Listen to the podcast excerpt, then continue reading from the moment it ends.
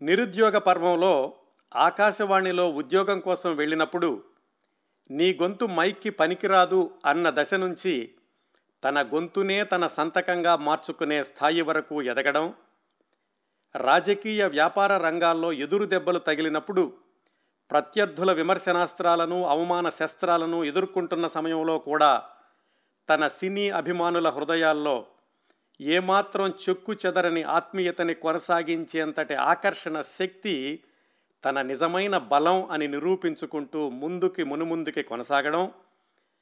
నన్ను పెద్ద సూపర్ స్టార్గా చూడకండి నన్ను మీలో ఒకటిగా భావించండి అనే భావాన్ని కలిగించేలా టీవీ కార్యక్రమాల ద్వారా సామాజిక మాధ్యమాల ద్వారా కోట్ల మందికి అతి సన్నిహిత మిత్రుడిలా మారిన one and only one evergreen angry young man of Bollywood. Amitabh Bachchan గారి గురించిన ప్రత్యేక కార్యక్రమం పద్నాలుగవ భాగంలోకి ప్రవేశిస్తున్నాం. గత పదమూడు భాగాల్లో అంటే దాదాపు తొమ్మిది గంటల ప్రసంగ సమయంలో అమితాబ్ బచ్చన్ గారి గురించి అనేక విశేషాలు తెలుసుకున్నాం.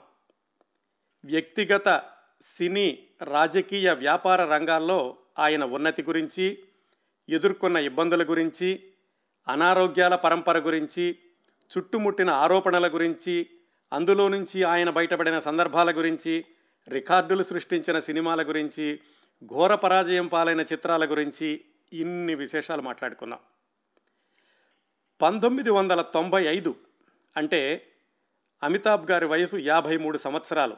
అప్పటి వరకు సాగిన ఆయన జీవన చిత్రణకు క్రిందటి భాగంలో సెమికోలను పెట్టాం. అక్కడి నుంచి ఈరోజు కొనసాగిద్దాం. పంతొమ్మిది వందల తొంభై తొంభై ఐదు ఆ మధ్యలో వరుస పరాజయాలతో ఆయన సినీ జీవితం సందిగ్ధ సంధ్యలో కొట్టుమిట్టాడుతున్న సమయంలో ఆయన ప్రారంభించిన company Amitabh Bachchan corporation limited A B C L ఆ కంపెనీ ఆవిర్భావం ఎలా జరిగిందంటే ఈ పంతొమ్మిది వందల తొంభై ఐదు వచ్చేసరికి అమితాబ్ బచ్చన్ గారు బయట వివిధ వ్యాపారాల్లో ఆయన పెట్టుబడి పెట్టారు. షిప్పింగ్ కంపెనీలోను అలాగే కొన్ని ఫార్మస్యూటికల్ కంపెనీస్లోను లండన్లో టెలివిజన్స్లోను అలాగే యుఎస్ టెలివిజన్స్లోను ఇన్నింట్లో ఆయన పెట్టుబడి పెట్టారు. నిజానికి ఆయన ఆర్థిక వ్యవహారాలు ఇవి ఆయన ఎక్కువగా చూసుకునేవాడు కాదు. ఆయనకు అంత సమయం కూడా ఉండేది కాదు. ఆయన కుటుంబ సభ్యులు అలాగే ఆయన దగ్గర ఉన్న చుట్టూతా ఉన్నటువంటి ఆర్థిక సలహాదారులు చార్టెడ్ అకౌంటెంట్లు వీళ్ళు ఎక్కువగా ఈయన ఆర్థిక వ్యవహారాలు చూసుకుంటూ ఉండేవాళ్ళు.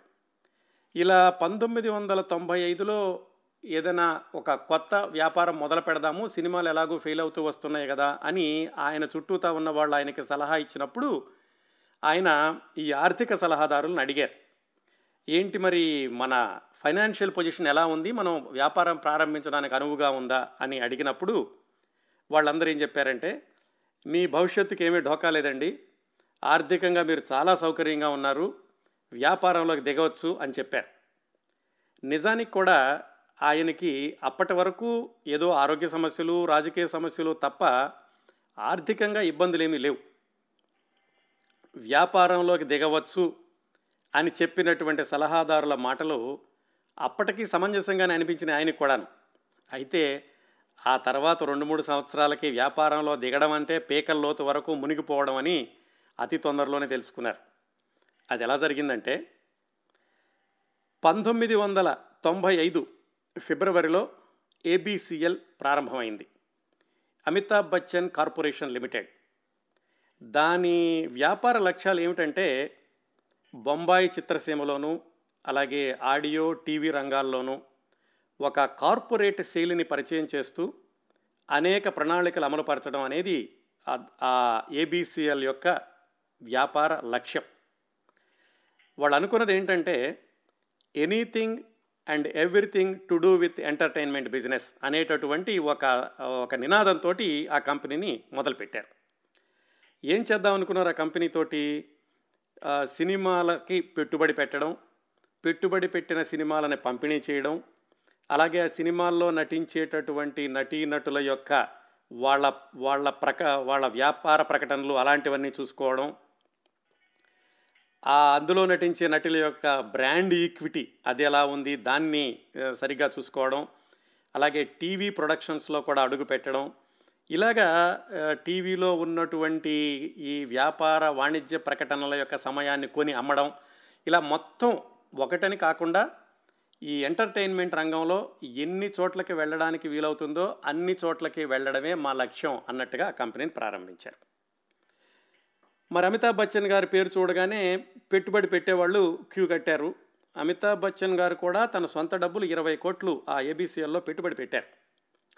దాంతో ఏమిటంటే మిగతా భాగస్వాములు అయ్యే వాళ్ళకు కూడా నమ్మకం కలగడమే కాకుండా అమితాబ్ బచ్చన్ గారి మీద ఉన్న నమ్మకం కూడా. దాంతో చాలామంది పెట్టుబడి పెట్టడానికి ముందుకు వచ్చారు ఈ ఏబీసీఎల్ కంపెనీ మొదలు పెట్టడానికి ముందే జయా బచ్చన్ గారి పేరు మీద సరస్వతి ఆడియో విజువల్ అని ఒక కంపెనీ ఉండేది. దాన్ని కూడా ఈ ఏబీసీఎల్లో విలీనం చేసి ఈ ఏబీసీఎల్ కంపెనీని మొదలుపెట్టారు. మరి సహజంగానే అమితాబ్ బచ్చన్ గారి శైలి ఆయన సినిమాల్లో ఉండేటటువంటి సూపర్ స్టార్డమ్ ఇవన్నీ ఉన్నాయి కదా దానికి అనుగుణంగానే ఏబీసీఎల్ కంపెనీని కూడా చాలా దూకుడుగా ముందుకు తీసుకెళ్దాం అనుకుని బయట వ్యాపార రంగంలో బాగా అనుభవం ఉన్న వాళ్ళని ఉన్నతమైనటువంటి పదవుల్లో తీసుకున్నారు. అతి తొందరలోనే వాళ్ళ దగ్గర ఉన్నటువంటి ఈ వ్యాపార ఉద్యోగస్తుల సంఖ్య కూడా నూట యాభైకి పెరిగింది. కంపెనీ మొదలుపెట్టిన కొత్తలోనే దాదాపు పదిహేను సినిమాలకి పెట్టుబడి పెట్టడానికని ప్రణాళిక నిర్ణయించుకున్నారు. ఒక్కొక్క సినిమాకి మూడు కోట్ల నుంచి ఎనిమిది కోట్ల వరకు ఎప్పుడు ఇదంతా ఇరవై రెండు సంవత్సరాల క్రిందట. అలాగే సినిమాలకు పెట్టుబడి పెట్టడంతో పాటుగా కొన్ని సినిమాల యొక్క పంపిణీ హక్కుల్ని కూడా తీసుకున్నారు. వాటిల్లో కొన్ని మణిరత్నం గారి బొంబాయి అలాగే బ్యాండిట్ క్వీన్ ఆ సినిమాలు కూడా అద్భుతంగా ఆడినాయి. వాటితో పాటుగా సంగీత రంగంలోకి ప్రవేశించి అమితాబ్ బచ్చన్ గారు స్వయంగా రూపొందించినటువంటి మ్యూజిక్ ఆల్బమ్ అబీ బేబీ అని అలాగే దిల్ జలే రక్షక్ తెరే మేరే సప్నే ఈ సినిమాల యొక్క ఆడియో రైట్స్. అప్పట్లో ఆడియో వ్యాపారం చాలా లాభసాటిగా ఉండేది. అది కూడా లక్షల్లోనూ కోట్లలోనూ ఉంటూ ఉండేది. ఇవన్నీ కూడా కలిసి వచ్చినాయి మొట్టమొదటి సంవత్సరం ఏబీసీఎల్ కార్పొరేషన్కి. అమితాబ్ బచ్చన్ గారు రూపొందించినటువంటి మ్యూజిక్ ఆల్బమ్ ఈ అబీ బేబీ అనేది కేవలం మార్కెట్లోకి విడుదల చేయడమే కాకుండా దాని యొక్క విడుదల ఫంక్షన్స్ని బ్యాంకాక్ సింగపూర్ లాంటి చోట్ల లైవ్ షోస్ చేశారు అమితాబ్ బచ్చన్ గారితో కలిసి. అవన్నీ కూడా సూపర్ సక్సెస్ అయినాయి. దాంతోపాటుగా పిఎల్ వాళ్ళకి మొట్టమొదటి సంవత్సరంలో కొన్ని వ్యాపార ప్రకటనలు తయారు చేశారు. ఈ విధంగా మొట్టమొదటి సంవత్సరంలోనే వివిధ రంగాల్లోకి ప్రవేశించడమే కాకుండా వాటన్నిటిల్లో కూడా లాభసాటి అయినటువంటి ఆ ప్రాజెక్టులు తీసుకునేసరికి మొట్టమొదటి సంవత్సరంలో దాదాపుగా అరవై ఐదు కోట్ల వ్యాపారం చేస్తే దాంట్లో పదిహేను కోట్లు లాభం వచ్చింది. ఆ విధంగా ఏబీసీఎల్ మొదలు పెట్టగానే ప్రజలకు కూడా చాలా విశ్వసనీయత వచ్చింది. పెట్టుబడి పెట్టే వాళ్ళు కూడా చాలా సంతోషంగా భావించారు. కాకపోతే ఇన్ని విజయాలు బయటకు కనిపిస్తున్న మొట్టమొదటి సంవత్సరంలో వెనకాల ఏం జరుగుతోందంటే అందులో ఉన్నటువంటి అధికారులందరికీ కూడా లక్షల్లో జీతాలు ఇచ్చారు. ఆ రోజుల్లో లక్షలంటే ఇరవై రెండు సంవత్సరాల కిందట చాలా ఎక్కువ. అలాగే ఖర్చు పెట్టేటప్పుడు కూడా ఎంత వస్తోంది ఎంత ఖర్చు పెడుతున్నాము ఇంత ఆదాయానికి ఇంత ఖర్చు పెట్టొచ్చా అనేది కూడా పెద్దగా చూసుకోకుండా ఖర్చులు ఎక్కువగా పెట్టేశారు. దీన్ని అంతటిని ఏమనుకున్నారంటే అమితాబ్ బచ్చన్ గారి స్టైల్ ఇది ఆయన ఎంత స్టైల్గా ఉంటారు సినిమాల్లో మరి కంపెనీ కూడా అంత స్టైల్గా ఉండాలి అనుకున్నారు. ఇంకొక పరిమితి ఏమైందంటే ఈ కంపెనీని నడిపే వాళ్ళల్లో చాలామందికి వ్యాపారంలో అనుభవం ఉంది కానీ ఈ ఎంటర్టైన్మెంట్ పరిశ్రమ గురించి పూర్తి అవగాహన లేదు. ఇవన్నీ కూడా వాళ్ళకి వెనకాల ఉన్నటువంటి పరిమితులు బయటకేం కనపడలేదు. మొట్టమొదటి సంవత్సరం అయితే బాగా లాభాలు వచ్చినాయి. ఆ రెండో సంవత్సరం మొదలైనప్పుడు ఈ ఎక్కువ ఖర్చులు రావడం వీటి యొక్క ప్రభావం కొంచెం కొంచెంగా తెలుస్తూ పంతొమ్మిది వందల తొంభై ఆరు ఆగస్టులో A B C L corporation ఈ మిస్ వరల్డ్ కాంపిటీషన్స్ని బెంగళూరులో పెడదాము అని ప్రకటించిన దగ్గర నుంచి ఆ కంపెనీకి కష్టాలు మొదలైనవి అది ఎలా జరిగిందంటే పంతొమ్మిది వందల తొంభై ఐదులో జరిగిన మిస్ వరల్డ్ పోటీలు సన్ సిటీ సౌత్ ఆఫ్రికాలో జరిగినాయి. దానిలో న్యాయ నిర్ణేతగా అమితాబ్ బచ్చన్ గారిని పిలిచారు. మరి ఆ పరిచయం వల్ల లేకపోతే ఏబీసీఎల్ అనేటటువంటి కంపెనీ ఇండియాలో బాగా చేస్తోంది అనేటటువంటి వినికిడి వల్ల కానీ ఆ మిస్ వరల్డ్ ఆర్గనైజేషన్ వాళ్ళు పంతొమ్మిది వందల తొంభై ఆరు ఆగస్టులో ఏబీసీఎల్ అధికారుల్ని సంప్రదించారు. ఇలాగ మిస్ వరల్డ్ కాంపిటీషన్స్ వస్తున్నాయి మీరు భారతదేశంలో పెట్టడానికి మీకు ఆసక్తి ఉందా అని. వాళ్ళు అమితాబ్ బచ్చన్ గారికి చెప్పినప్పుడు అమితాబ్ బచ్చన్ గారు వాళ్ళని రెండు ప్రశ్నలు అడిగారు. ఇది నవంబర్లో జరగాలి ఈ పోటీలు ఇదేమో ఆగస్టు మధ్యలో మనకి మూడు నాలుగు నెలలు మాత్రమే సమయం ఉంది ఈ సమయంలో అన్ని ఏర్పాట్లు చేయగలమా? ఒకటి ప్రశ్న. రెండో ప్రశ్న. మరి ఈ మిస్ వరల్డ్ కాంపిటీషన్స్ భారతదేశంలో పెడితే ప్రజలు వ్యతిరేకించకుండా ఉంటారా అని రెండు ప్రశ్నలు అడిగారు. అధికారులు ఏం చెప్పారంటే మీరు ఈ నాలుగు నెలల్లో వీటిని చేయడానికి మాకు ఏమాత్రం అభ్యంతరం లేదు మనకంతా కూడా యంత్రాంగం ఉంది చేసేసేద్దాం అని వాళ్ళు భరోసా ఇచ్చారు. మరి భారతదేశంలో ఉన్నటువంటి వాళ్ళకి ఏమైనా వ్యతిరేకత ఉంటుందా? ఇది మన సంస్కృతికి పనికిరాదు ఇలాంటి ఏమైనా ప్రదర్శనలు జరుపుతారా? అన్నదానికి వాళ్ళు ఏం చెప్పారంటే అలాంటిది కూడా రాకపోవచ్చు ఎందుకంటే టైమ్స్ ఆఫ్ ఇండియా వాళ్ళు ఈ మిస్ ఇండియా అనేటటువంటి పోటీలు గత ముప్పై నలభై సంవత్సరాలుగా పెడుతున్నారు. ఆ పోటీల్లోనే సుష్మితా సేన్ ఐశ్వర్యరాయ్ వాళ్ళకు కూడా కాస్త పేరు వచ్చింది. వాళ్ళు పెడుతున్నప్పుడు వాళ్ళకేం ఇబ్బంది రాలేదు కాబట్టి మనకు కూడా పెద్దగా ఇబ్బంది రాదు అందుకని మొదలు పెట్టేసేద్దాం అని చెప్పారు. దాంతో పంతొమ్మిది వందల తొంభై ఆరు ఆగస్టులో ఈ మిస్ వరల్డ్ కాంపిటీషన్స్ భారతదేశంలో పెడుతున్నాము అని ప్రకటించారు. తర్వాత దానికి వేదికగా బెంగళూరు నగరాన్ని ఎంచుకోవడం జరిగింది. ఈ ABCL corporation Miss World competitions గురించి ప్రకటన మొదలైన కొద్ది వారాలకే బెంగళూరులోనూ ఆ తర్వాత దేశవ్యాప్తంగా కూడా నిదర్ నిరసన ప్రదర్శనలు ప్రారంభమైనవి కారణం మామూలే. ఇది భారతీయ సంస్కృతికి సరిపోయేది కాదు ఈ అందాల పోటీలు జరపకూడదు అని. అది మొదలవ్వడం ఏదో పదిహేను ఇరవై మంది చిన్న చిన్న చిన్న చిన్న సమూహాలుగా ఏర్పడి వాళ్ళు నిరసన ప్రదర్శనలు చేయడం అక్కడక్కడ దాన్ని పోలీసులు అడిచివేయడం అలా మొదలైంది. ఆ నిదర్శన నిరసన ప్రదర్శనలో కూడా వాళ్ళు చాలా స్థాయికి వెళ్ళిపోయి వ్యాపకపోతే కనుక మేము ఆత్మహత్య చేసుకుంటాము అనేటటువంటి స్థాయి వరకు వెళ్ళింది. ఈ మిస్ వరల్డ్ పోటీలకి వచ్చేటటువంటి ఆ యువతులందరినీ కూడా భారతదేశంలో న్యూఢిల్లీ జైపూర్ ఆగ్రా మద్రాస్ ఇలాంటి నగరాల్లోకి తీసుకువెళ్ళి ప్రదర్శనలాగా ఇవ్వడం అనేది ఒక ఆనవాయితీ. అంటే ఎక్కడ జరిగితే అక్కడ మిగతా నగరాలకు తీసుకెళ్ళడం. భారతదేశంలో కూడా అలాగే చేద్దాం అనుకున్నారు. అప్పటి నుంచి ఈ నిరసన ప్రదర్శనల స్థాయి బాగా పెరిగింది.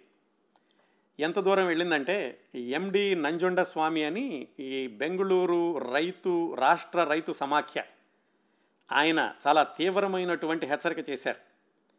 ఈ అందాల పోటీలు జరగబోతున్నటువంటి చిన్నస్వామి స్టేడియంని పేల్చేసేస్తాం మేము ఇవి జరగడానికి వీల్లేదు అని.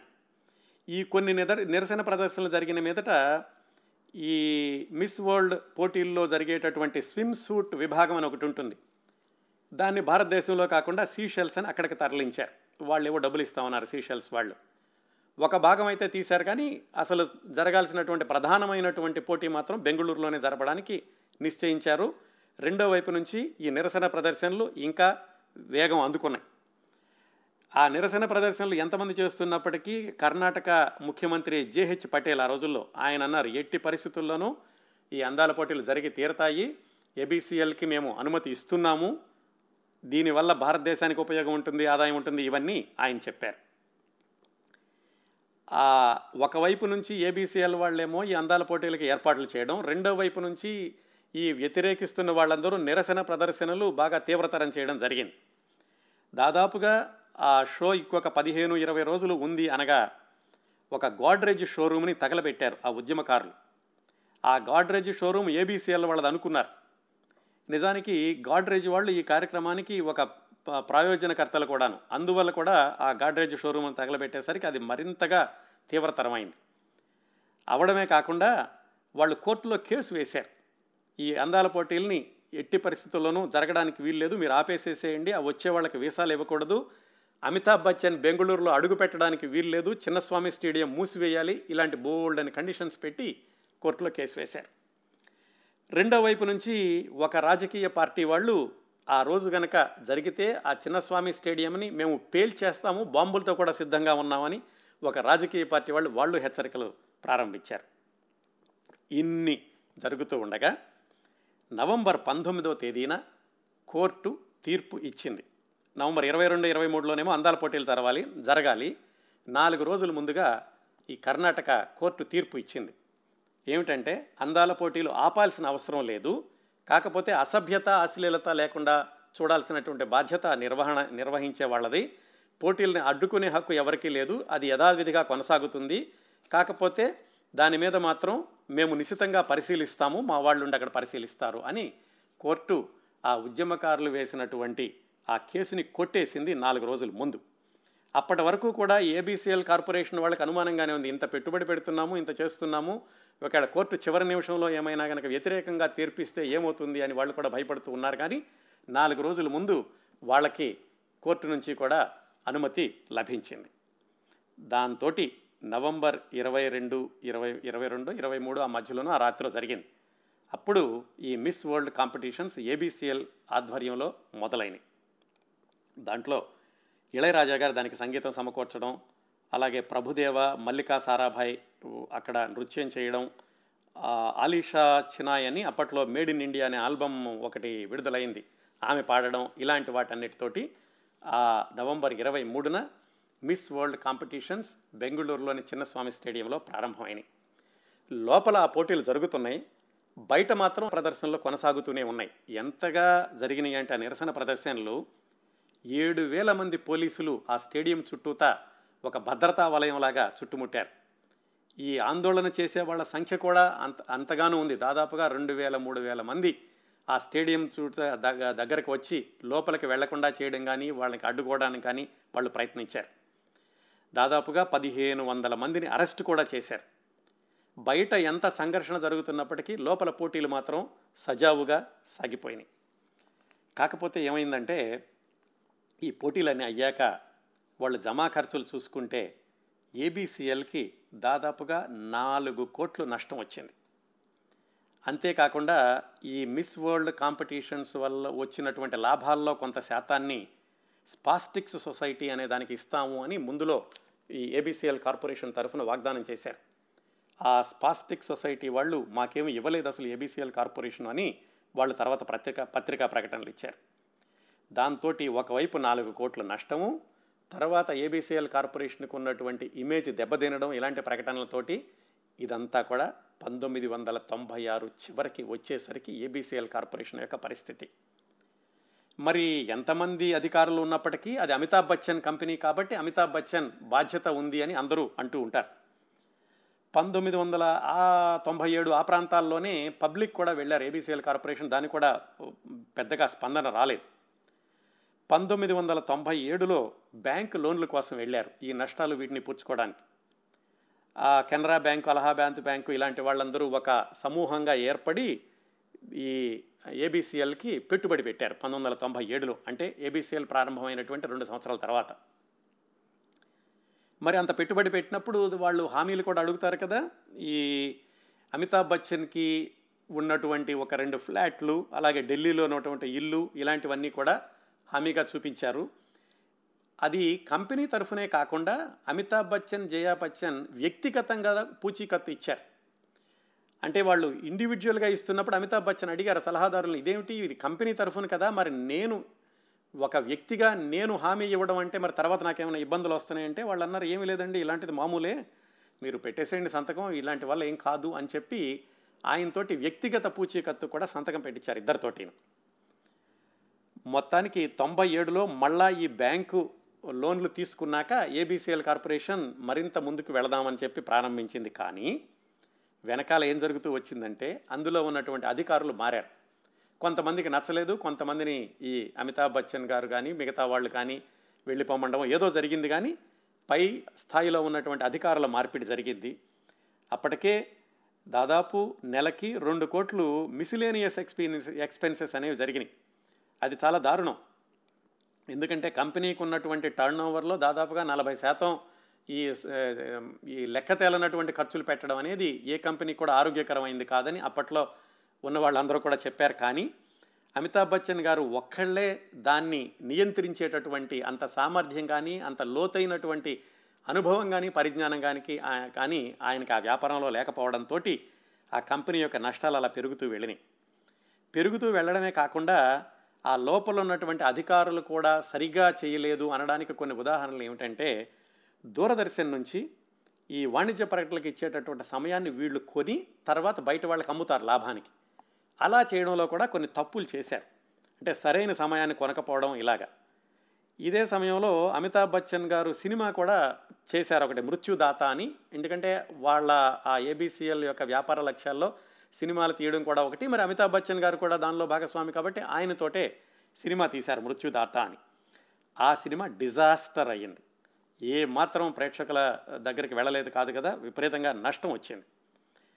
పంతొమ్మిది వందల తొంభై ఎనిమిది వచ్చేసరికి ఆయనకి ఆయన నటించినటువంటి సినిమాలు వచ్చినాయి కానీ అవన్నీ కూడా ఫ్లాప్ సినిమాలే అయినాయి. మేజర్ సాబ్ అని అది ఒక మాదిరిగా ఆడింది.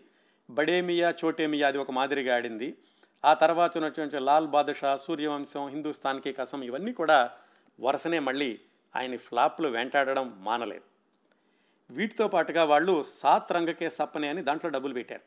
అవి పోయినాయి. మేజర్ సాబ్లో కొంచెం వచ్చినాయి కానీ వీళ్ళ నష్టాలు నేను తీర్చలేదు. నామ్ క్యా హై అని ఒక సినిమాలో అప్పు దానికి పెట్టుబడి పెట్టారు. ఆ సినిమా పేరు ఉన్నట్టుగానే నామ్ క్యా హై అన్నట్టుగా అది వెళ్ళిపోయింది ఎవరికి తెలియకుండా మొత్తానికి ఇన్ని అవకతవకలతోటి ఇన్ని నష్టాలతోటి పంతొమ్మిది వందల తొంభై ఎనిమిది వచ్చేసరికి నష్టాలన్నీ బయటపడిపోయినాయి. ఈ అప్పులు ఇచ్చినటువంటి బ్యాంకులన్నీ కూడా ఏబీసీఎల్ కంపెనీ మీదకి రావడం ప్రారంభించినాయి. మా అప్పులు తీర్చేసేయాలి అని. పంతొమ్మిది వందల తొంభై తొమ్మిది వచ్చేసరికి పూర్తిగా ఇక కంపెనీ దివాళా తీసేటటువంటి పరిస్థితిలో ఉంది అనేటటువంటి పరిస్థితులు మొదలైనవి అందులో పనిచేసేటువంటి ఉద్యోగస్తులకి జీతం ఇవ్వడం కూడా కష్టమైపోయింది వాళ్ళకి.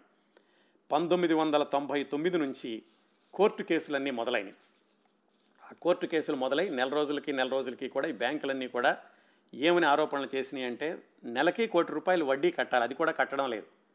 మా ద్వారా చేయాల్సినటువంటి వ్యాపారం వేరే బ్యాంకుల ద్వారా చేస్తున్నారు. అలాగే విదేశాలతో చేయాల్సిన వ్యాపారం కూడా మా బ్యాంకు కాడ వేరే బ్యాంకు ద్వారా చేస్తున్నారని కెనరా బ్యాంక్ వాళ్ళు కేసు వేశారు ఈ ఏబీసీఎల్ మీద. కేసు వేయడమే కాకుండా ఏబీసీఎల్ వాళ్ళు ఏదైతే తాకట్లు పెట్టారో రెండు ఫ్లాట్లు ఢిల్లీలో ఇళ్ళు వాటన్నింటిని కూడా స్వాధీనం చేసుకోవడానికి మాకు అనుమతి ఇవ్వండి అని కోర్టుకు వెళ్ళారు. అదే సమయంలో మరి కాపాడుకోవడానికి ఏదో ఒకటి ఉండాలి కదా? ఏబీసీఎల్ వాళ్ళు ఏం చేశారంటే బిఐఎఫ్ఆర్ అని ఈ పరిశ్రమల పునర్నిర్మాణ అలాంటి సంస్థ ఏదో ఉంది. దాన్ని ఆశ్రయించారు. వాళ్ళు కోర్టుకు చెప్పారు ఇళ్ళు స్వాధీనం చేసుకోవడానికి ఆపేసేయండి కొంతకాలం ఆగండి ఏబీసీఎల్ వాళ్ళకి ఒక అవకాశం ఇవ్వండి వాళ్ళు మళ్ళీ ఇక తిరిగి ఆ, డబ్బులు చెల్లించడానికి అని కోర్టు కేసు ఇచ్చింది. దాంతో అక్కడ ఆగింది. కానీ అప్పుడు ఇచ్చినటువంటి బ్యాంకు వాళ్ళు ఏం చేశారంటే కంపెనీ తరఫున ఇచ్చినటువంటి అయితే ఆపేశారు. కానీ అమితాబ్ బచ్చన్ జయా బచ్చన్ వ్యక్తిగత పూచీకత్తు ఉంది కాబట్టి వాళ్ళకు ఉన్నటువంటి ఆస్తుల మీదకి మేము వెళ్తాము అని వాళ్ళు నివసిస్తున్నటువంటి ఇల్లు ప్రతీక్ష ఆ ఇంటిని మేము వేల వేస్తామని ఆయన వ్యక్తిగత పూచీకత్తు ఉందన్న అన్న కారణంతో ఆయన మీదకి వెళ్ళారు. పంతొమ్మిది వందల తొంభై తొమ్మిది వచ్చేసరికి పూర్తిగా గందరగోళంగా ఉంది. అమితాబ్ బచ్చన్ గారి ఏబీసీఎల్ కానీ ఆయన సినీ జీవితం కానీ ఆయన వ్యక్తిగత జీవితం కానీ. అది అమితాబ్ బచ్చన్ జీవితంలో అత్యంత సంక్లిష్టమైనటువంటి పరీక్షా సమయం అని చెప్పుకోవాలి. ఆ సమయంలో ఈ ప్రతి ఆయన ఇల్లు ఎలా ఉండేటంటే ప్రతిరోజు ఇంటి ముందు నోటీసులు అంటించడం అమితాబ్ బచ్చన్ మమ్మల్ని మోసం చేశాడని వివిధ పేపర్లో ప్రకటనలు ఇవ్వడం వాళ్ళందరూ కూడా అవమానకరంగా మాట్లాడడం ఆయన చాలా బాగున్నప్పుడు ఎవరైతే వచ్చి మీతో మేము వ్యాపారం చేయడమే మా అదృష్టంగా భావిస్తున్నామని వచ్చారో వాళ్ళందరూ కూడా అమితాబ్ బచ్చన్ గురించి అవమానకరంగా మాట్లాడడం ఇష్టం వచ్చినట్టు మాట్లాడడం ఇంటికి రావడం ఎప్పుడు పైతే అప్పుడు చాలా గందరగోళంగా తయారైంది. ఆ రోజుల్లోనే ఒక పత్రికా విలేకరు రాశాడు. అమితాబ్ బచ్చన్ గారు అసలు వ్యక్తిగతంగా చాలా ఆర్గనైజ్డ్గా ఉంటారు చాలా ఒక పద్ధతిలో ఉంటారు. పైగా ఆయన ఒకేసారి పది పదిహేను విషయాల గురించి ఆయన ఆలోచించగలరు. అలాంటి వ్యక్తి ప్రారంభించినటువంటి సంస్థ కాబట్టి అందరికీ నమ్మకం ఉంది. కాకపోతే ఆయన వ్యక్తిగతంగా ఉన్నటువంటి లక్షణాలని ఆ వ్యాపారాన్ని నియంత్రించడానికి ఉపయోగించలేకపోయారు అని చెబుతూ వ్యక్తిగతంగా ఆయన ఎంత సునిశ్చితంగా ఉంటారనడానికి కొన్ని ఉదాహరణలు చెప్పారు.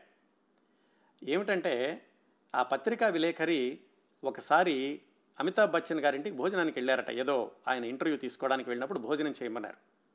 భోజనం చేసే సమయంలో ఆయన ఉన్నట్టుండేదో కాలు ఇలా గోక్కుంటుంటే ఏమిటి ఏమైంది? అని అడిగారు అమితాబ్ బచ్చన్.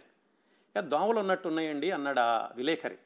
వెంటనే అమితాబ్ బచ్చన్ లేచి కిటికీలన్నీ మూసేసి నేను మా ఇంట్లో పని మనుషులకు చెప్పాను భోజనానికి అరగంట ముందు మూసేసేమని వాళ్ళు మర్చిపోయినట్లున్నారు అని అన్నారట. అంటే అంత సున్నితంగా ఉండేవాళ్ళు ప్రతి చిన్న విషయాన్ని కూడా ఆయన జాగ్రత్త తీసుకుంటూ ఉండేవాడు వ్యక్తిగత జీవితంలో అని చెబుతూ మరొక ఉదాహరణ కూడా ఏం చెప్పారంటే అదే సమయంలో అంటే ఆ తొంభై ఎనిమిది తొంభై తొమ్మిది ప్రాంతాల్లో అకల్య అని ఆ సినిమా షూటింగ్ జరుగుతోంది అవుట్డోర్లో. ఈయన క్యారవాన్లో ఉన్నారు. అది క్లైమాక్స్ జరుగుతోంది. ఆ క్లైమాక్స్ జరుగుతున్నప్పుడు ఈయన కారవాన్లో భోజనం చేయడానికి వచ్చినప్పుడు ఆ దర్శకుడు రమేష్ సిప్పిని పిలిచి ఆ క్లైమాక్స్లో ఉన్నటువంటి సంభాషణ చాలా పొడవుగా ఉంది. ఒకసారి రైటర్ని నా దగ్గరికి పంపించండి దాన్ని కొంచెం ట్రిమ్ చేయాలి అంత పొడవైన సంభాషణ వద్దు అని ఆయన బ్రెయిన్లో అదే తిరుగుతోంది ఈ క్లైమాక్స్ ఎలా చిత్రీకరించాలి సంభాషణ ఎలా చెప్పాలని. అంత తీవ్రంగా క్లైమాక్స్లో ఉంటూ కూడా ఈ పక్కన ఉన్నటువంటి ఈ విలేకరి పత్రికా విలేకరితో కలిసి భోంచేస్తూ మీరు క్రిందటిసారి వచ్చినప్పుడు బూందీ లడ్డు పెడితే తినలేదు ఈసారి తప్పనిసరిగా తినండి. ఇది కేవలం తిండి పదార్థమే కాదు ఇది దేవుడు ప్రసాదం అని చెప్పి ఆ విలేకరికి చెప్పారట. ఇక్కడ గమనించాల్సింది ఏంటంటే ఆయన అంత తీవ్రంగా సినిమా షూటింగు క్లైమాక్స్ అంత ఆలోచిస్తూ కూడా ఇంత చిన్న విషయాన్ని కూడా గుర్తుపెట్టుకున్నారు అని.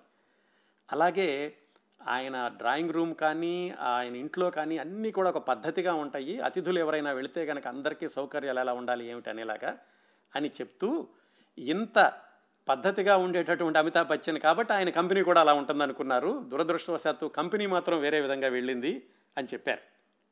మళ్ళీ తొంభై తొమ్మిది వచ్చేసరికి ఈయనకి మొత్తం ఇవన్నీ కూడా చుట్టుముట్టిని చాలామంది మిత్రులు ఏం చెప్పారంటే మీరు ఐపీ పెట్టేసేయండి అంటే ఇన్సాల్వెన్సీ ప్రొటెక్షన్ పెట్టేసేయండి మీరు దివాళా తీశానని చెబితే కనుక ఈ అప్పులు ఇచ్చిన వాళ్ళందరికీ మొత్తం తీర్చాల్సిన అవసరం లేదు దానిలో కొంత భాగం తీస్తే సరిపోతుంది అని.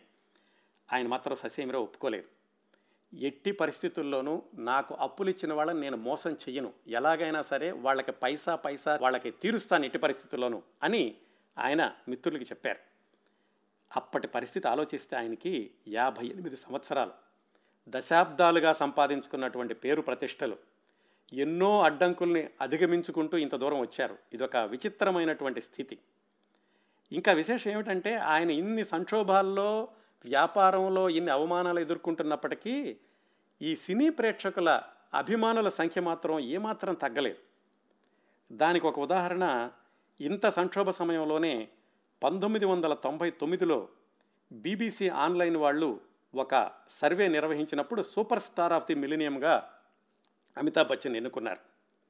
ఆ మరుసటి సంవత్సరమే మేడం టసాడ్ మ్యూజియంలో కూడా సజీవంగా ఉన్నటువంటి ఒక ఏషియన్ వ్యక్తి విగ్రహాన్ని పెట్టింది కూడా అమితాబ్ బచ్చన్ గారిదే. ఈ రెండు ఎందుకు చెప్పానంటే ఒకవైపు ఆయన వ్యాపారం సంక్షోభంలో ఉన్నప్పటికీ సినీ అభిమానుల సంఖ్య మాత్రం తగ్గలేదు. ఆయన సినిమాలు పరాజయం పాలవుతున్నప్పటికీ ఆయన అభిమానుల సంఖ్య మాత్రం అలా కొనసాగుతూ వచ్చింది. ఇట్ట గదరగోళంలో ఉండగా రెండు వేల సంవత్సరం ప్రపంచం అంతా కూడా కొత్త సంవత్సరం వస్తోంది అన్నటువంటి ఆ ఆ సందర్భాన్ని అందరూ కూడా చాలా ఉత్సాహంగా జరుపుకుంటూ ఉంటే అమితాబ్ బచ్చన్ గారు ఒక్కళ్ళే ఆయన ఆఫీసులో ఉన్నారు. రోజు వచ్చేటటువంటి ఈ బ్యాంకుల వాళ్ళు వాళ్ళకి అప్పులు చెల్లించాలి ఎవరిష్టం వచ్చినట్టు వాళ్ళు మాట్లాడుతున్నారు ఏం చేయాలి? ఆయన చేతిలో ఉన్న ఒకే ఒక ఆయుధం నటన. అప్పుడు ఆయన ఏం చేశారో ఆయన మాటల్లోనే విందాం. Things happen collectively I think one you go wrong in one department then everything else crashes all around you people lose faith in you people don't want see you face any more People think uh, you're not an actor. People think that the films you're making are not worth seeing. People think that the way you dress, the way you look is not correct. Uh, everything goes wrong because something has gone wrong in your life. And everyone wants to then say, you know, it's over for you. Uh, let's bury this guy, give him a good epithet, that's it. Um, so that's how bad it was. I had no films, and I had no money, and I was bankrupt, and I had uh, debts of 90 crores, which are really belonging to the company. I got up at 4 one morning, uh, and I went to my office, and I sat on my desk, and I said, uh, what is it that I can do best? And I felt that I could act.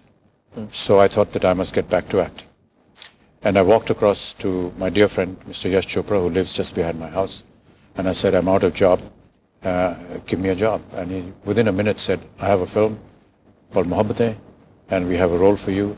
And uh, would you work in it? I said, fine. And that's how things started. అది జరిగేది అంత సంక్షోభ సమయంలో ఆయన మొహబ్బతే సినిమాకి ఒప్పుకున్నాక వెంటనే మారిపోలేదు కాకపోతే ఆ రెండు వేల సంవత్సరం నుంచి మొదలుపెట్టి ఆ తర్వాత కొద్ది సంవత్సరాల్లోనే ఆయన పూర్తిగా కోలుకోగలిగారు ఈ అప్పుల ఊబి నుంచి ఆయన చేసిన అప్పులు పైసాకి పైసా కూడా తీర్చేశారు ఆయన చెప్పుకున్నారు కొంతమంది ఇచ్చిన వాళ్ళు మర్చిపోతేనో మొహవాటాన్ని అడగకపోతేనో ఈయన ఇంటికి వెళ్ళి మని మరీ ఇచ్చారట.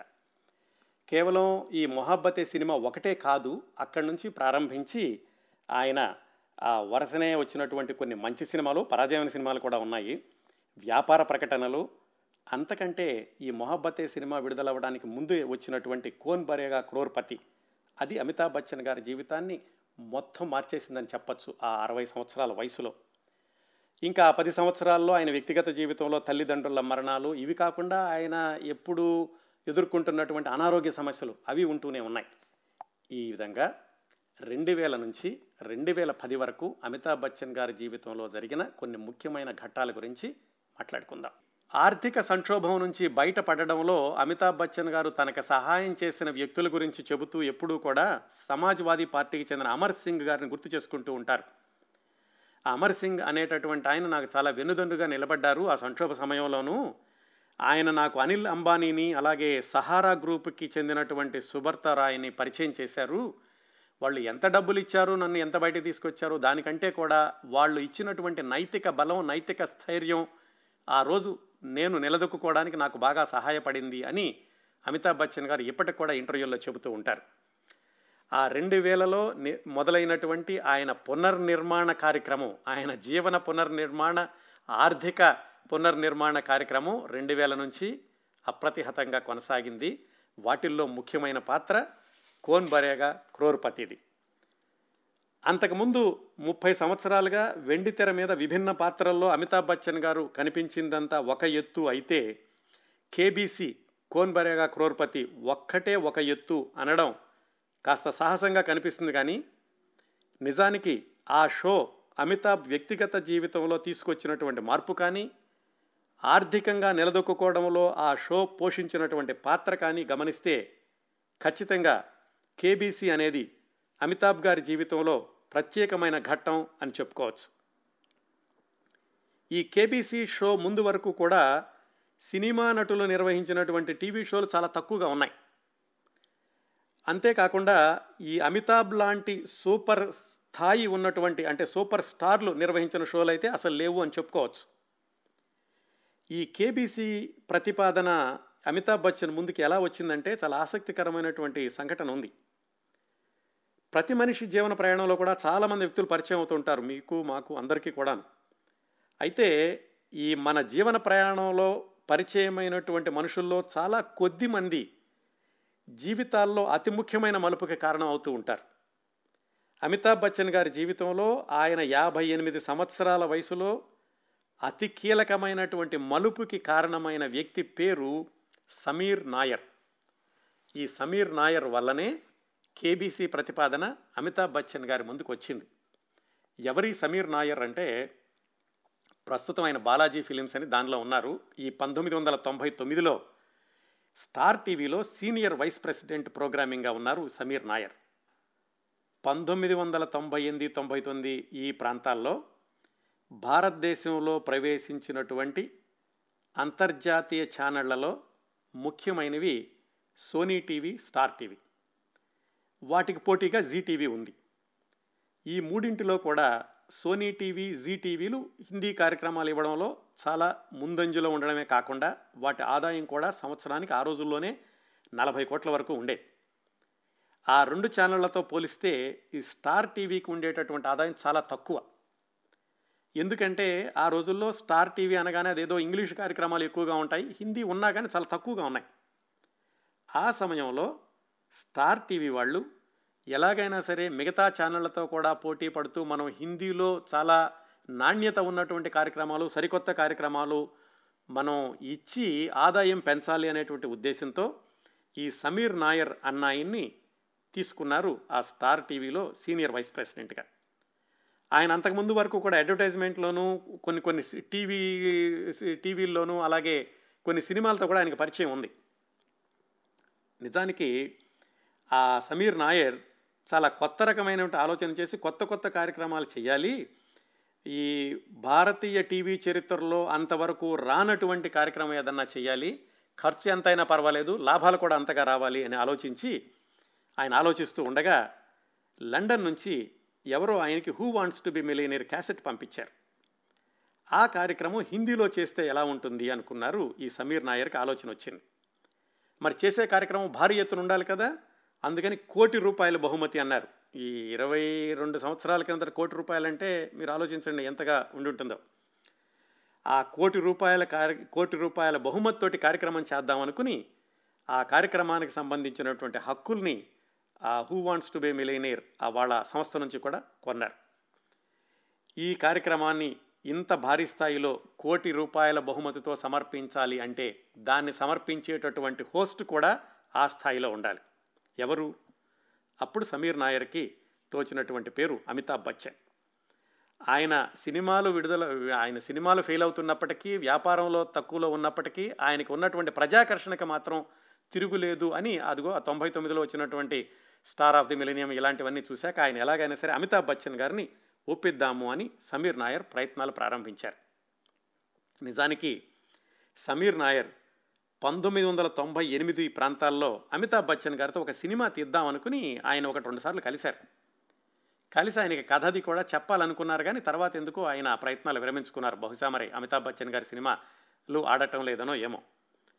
పంతొమ్మిది వందల తొంభై తొమ్మిదిలో ఈ స్టార్ టీవీలో కోన్ బరేగా క్రోర్పతి చేద్దాం అనుకున్నప్పుడు ఆయన మళ్ళీ అమితాబ్ బచ్చన్ గారికి కబుర్ చేశారు ఇలాగ నేను వస్తానని. అమితాబ్ బచ్చన్ ఏమనుకున్నారంటే ఈయన మళ్ళా ఇదిగో ఆ సినిమా ప్రతిపాదన ఉంది కదా దాని గురించి వస్తానని రాగానే ఆయన అడిగారు. మీరు క్రిందటి సంవత్సరమే వస్తున్నారు కదా సినిమా కథ చెప్పడానికి రాలేదు ఏమిటి అని. అప్పుడు సమీర్ నాయర్ చెప్పారు సినిమా కాదండి నేను మీకు ఒక కొత్త ప్రతిపాదనతో వస్తున్నాను. స్టార్ టీవీలో ఇలాగా who wants to be millionaire అనేటటువంటి ఆ స్థాయిలో ఒక కార్యక్రమం హిందీలో చేద్దామని ఉంది దానిని మీరు నడిపించాలి మీరు హోస్ట్గా ఉండాలి అని చెప్పారు. నిజానికి ఆ సందర్భంలో అమితాబ్ బచ్చన్ గారు ఈ ఆర్థిక సమస్యలతో కొట్టుమాట్లాడుతున్నప్పుడు ఆయనకి ఎలాంటి కార్యక్రమాన చేయడానికి సిద్ధంగా ఉన్నారు కానీ టీవీ అనగానే కొంత ఆలోచించారు. ఎందుకంటే అప్పటి వరకు ఈ సాంప్రదాయం లేదు. పెద్ద పెద్ద నటీనటులు టీవీకి రావడం అనేది.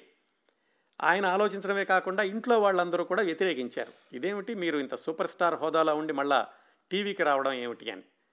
ఆయన కొంచెం ఆలోచించే దిశలోనే సమీర్ నాయర్ ఈయన లండన్ తీసుకెళ్ళి who wants to be millionaire ఆ సంస్థ వాళ్ళతోటి మాట్లాడించి ఆ కార్యక్రమాన్ని చూపించి మొత్తానికి ఏడెనిమిది సిట్టింగ్స్ అయ్యాక అమితాబ్ బచ్చన్ గారిని ఒప్పించారు.